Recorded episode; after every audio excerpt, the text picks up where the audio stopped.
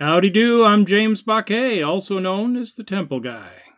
Two temples in or near the city of Ningbo in Zhejiang province in one day? Yes, please. We'll cover the first one in this episode of... Temple Tales.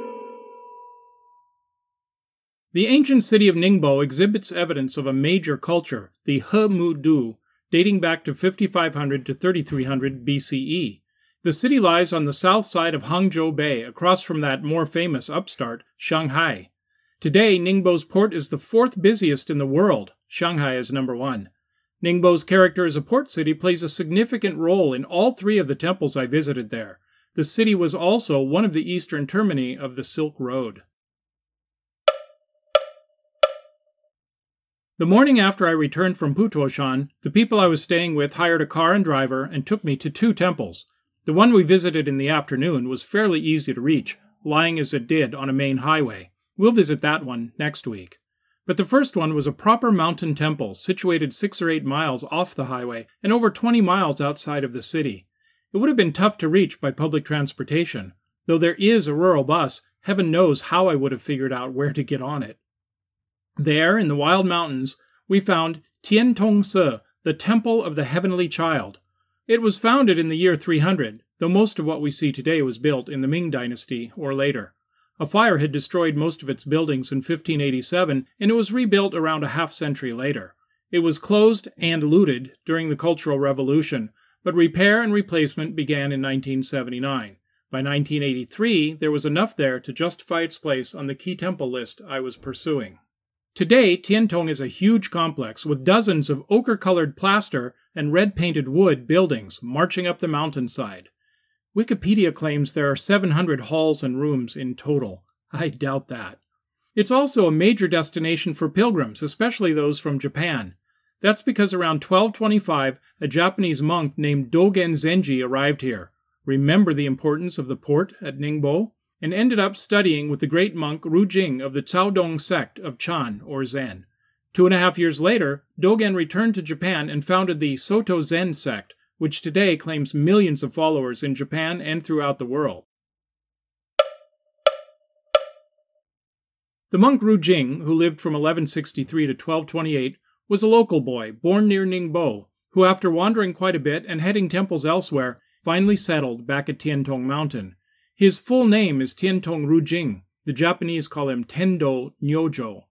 Tiantong in his name indicates that this temple was his main teaching seat. A 23rd generation descendant of the Chan or Zen founder Bodhidharma and the 16th patriarch of the Caodong sect, his greatest claim to modern fame is that he taught Dogen. Andy Ferguson, in his magisterial Zen's Chinese Heritage, writes that Ru Jing was, quote, among the most poetically expressive of all the Zen ancients, end quote, and translates such gems as, quote, gouge out Bodhidharma's eyeball and use it like a mud ball to hit people, end quote. This perhaps suggests that people should learn to see things as Bodhidharma, the first Chan patriarch, did. See episode 038 for more on him. Another bon mot, quote, the clouds mindlessly drift past the mountain cliffs. 4 years ago, or just yesterday, is today.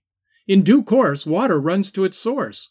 4 years hence, or just today, is yesterday.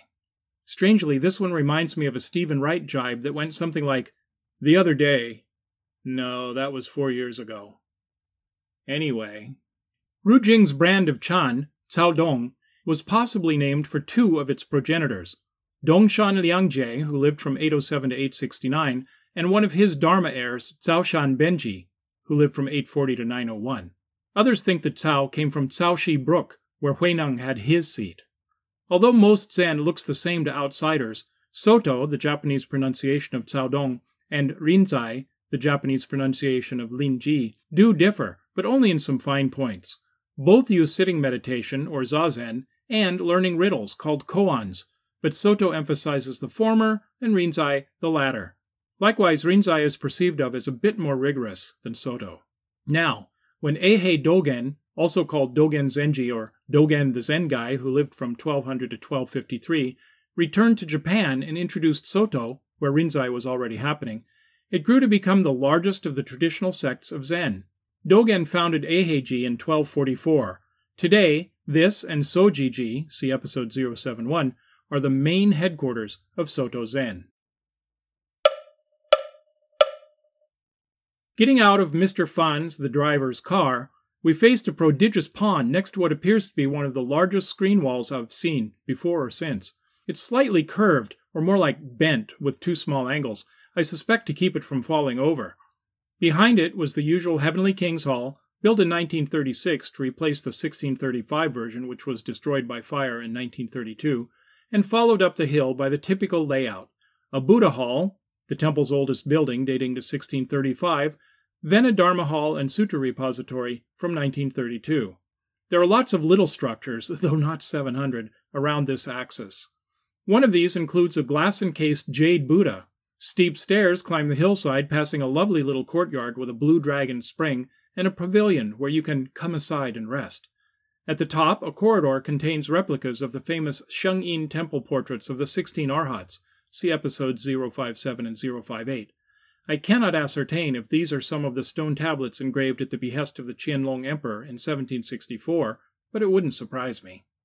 As we approached the temple by road, and from several vantage points on the grounds, we saw a tall pagoda on the hillside to the temple's southeast, rising up above a lush bamboo forest. This is the Little White Pagoda, tomb of the eminent monk Yuan Ying, who lived from 1878 to 1953, first master of the still-powerful Buddhist Association of China, which was rebuilt in 1983. There are actually two taiyuan, or pagoda compounds, located on other parts of the mountainside. One of these evocative cemeteries has pagodas which mark the remains of abbots going back to the founder, Yi Xing. Another pagoda marks the remains of Ru Jing himself. We had a hard time finding the compound and ended up having our driver take us up to it in the car. It was not far from the pagoda we had been seeing. It was unfortunately locked, but we peeked through the gate, unable to determine which pagoda covered whom. There's apparently a much older temple, Gu or Old Tiantong, farther up the mountainside, an original site of the temple. Had I known, I might have tried to find it. The area is reportedly dotted with the remains of old pagodas. Our next stop was lunch in a country diner before we pushed on to our next temple.